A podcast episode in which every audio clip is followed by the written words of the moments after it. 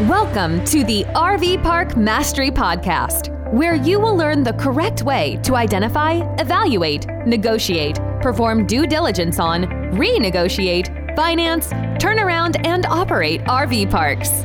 And now, here is your host, the fifth largest owner of RV and mobile home parks in the U.S., Frank Rolfe.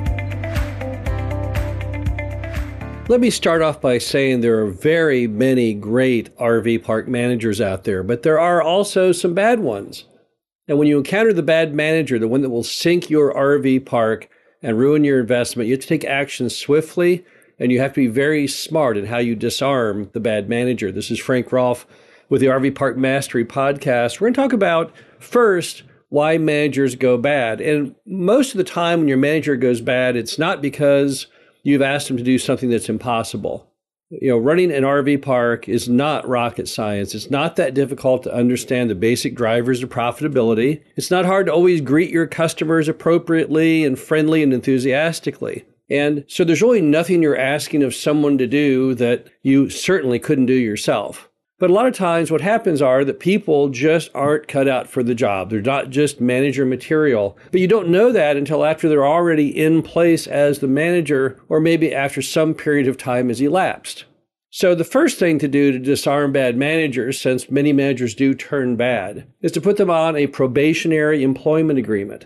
So check your state laws, see if you can do it or not. Even though I know we're the United States of America, we're really not anymore. We're like a European nation of basically 50 different countries that are all next door to each other except for Hawaii. So see if you can do a probationary employment agreement. That number one gives you the ability to test the manager out, real life in the field, to see whether they work out or not. Because if you have a probationary employment agreement, it's a whole lot easier to part ways than if you've actually fully hired the person without any period to review their work.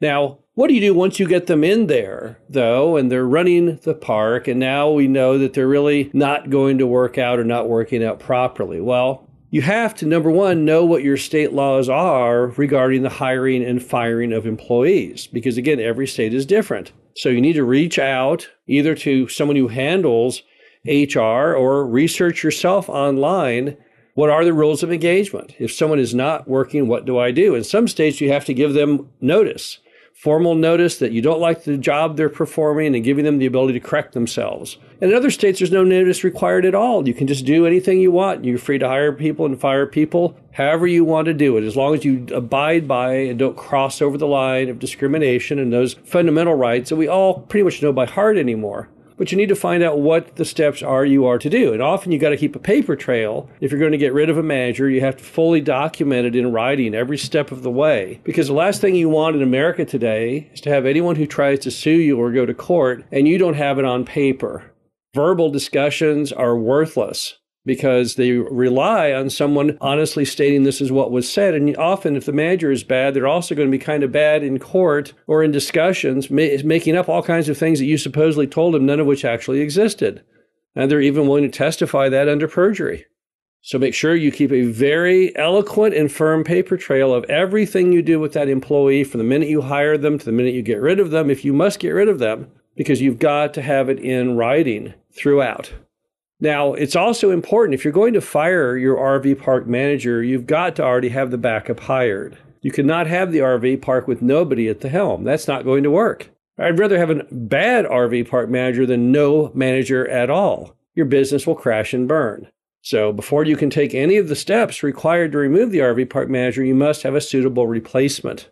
Now, let's go over a few other items that many people don't think about regarding RV park managers, but could really blow up in your face later. These are things that some people do that they should not do. And when they do these things, they get themselves in real trouble.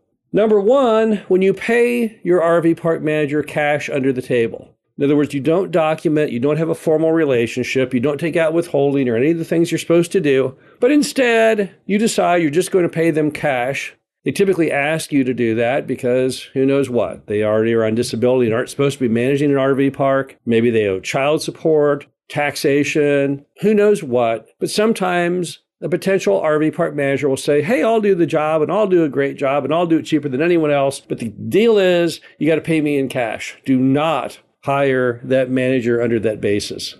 What's going to happen is down the road, when you get rid of the manager, they're going to then blackmail you that, oh, they're going to go to the authorities and say that the entire time you've been paying them under the table to avoid employment tax, et cetera. And they're going to then say it was all your idea, that they begged you to run everything through ADP appropriately. And you said, nah, I don't like to do things officially. I like to just pay people cash under the table. So don't do that.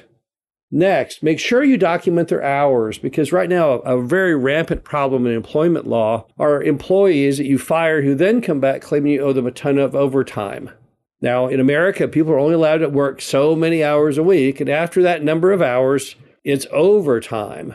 And overtime can mount up quickly. It's at a multiple of typical hourly rates. So if you don't document the hours or have a system to document the hours, then who's to say that they didn't work overtime? Once again, it's your word versus their word. And we all know that's just a really bad idea in America today to be in a position where it's all just left up to one person's word against the other. So make sure that you have a track of how many hours they work and make sure you've done everything legally necessary in writing to let them know when they hit, hit that number of hours, they have to stop, put their pencil down. It's over. Can't go any further.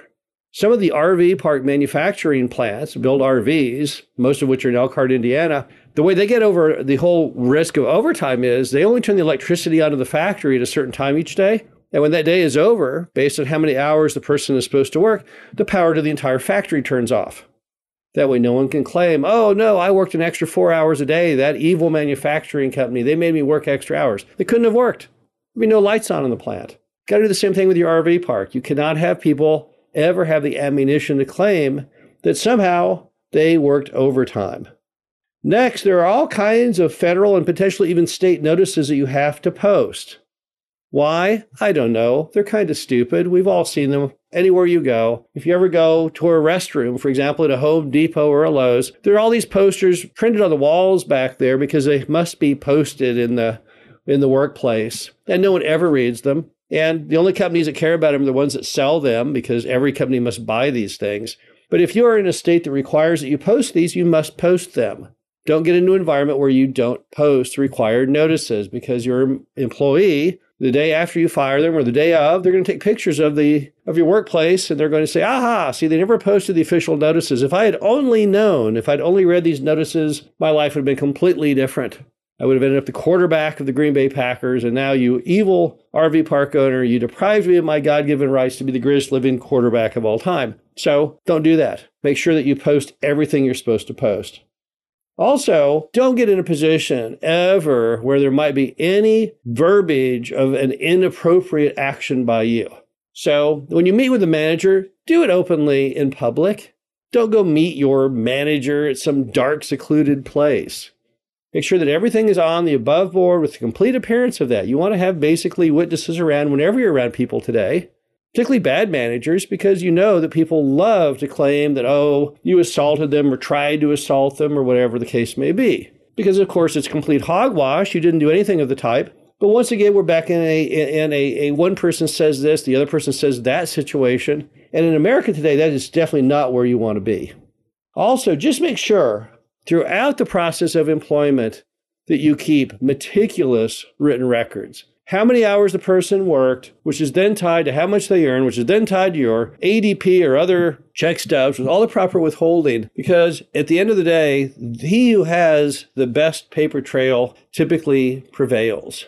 And don't be depressed when that RV park manager that you thought would be wonderful doesn't pan out. It happens all the time.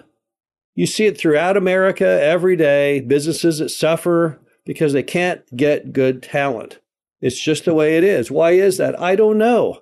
You could say that they just don't make people as good these days as in the olden days. I don't know if that's entirely true, but there's no question the American work ethic has declined enormously. I don't think we any longer, the country people think of when they think of really hard working employees. But the fact that one blew out doesn't mean you're a bad person, doesn't mean that you were bad at hiring, doesn't mean you did a bad job of training them, and it doesn't mean you did a bad part of supervising them. It simply means they didn't work out, they didn't fit that job.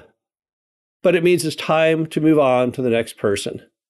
One of the sayings I got when I first got the industry was it's easier to change people than to change people, which means it's a whole lot easier to swap people out and get a new one to get rid of the person who's failing rather than try and retrain them not to fail. RV parks traditionally cannot afford to have redundancy. You typically have just one manager and that's it. We don't have the luxury like IBM to have an HR department that retrains people who are bad on the job.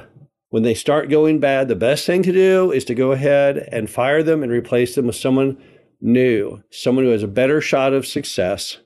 This is Frank Rolfe, the RV Park Mastery Podcast. Hope you enjoyed this. Talk to you again soon. Thank you for listening to the RV Park Mastery Podcast. Be sure to visit us at www.rvparkmastery.com, where you can learn the correct way to identify, evaluate, negotiate, perform due diligence on, renegotiate, finance, turn around, and operate in RV parks.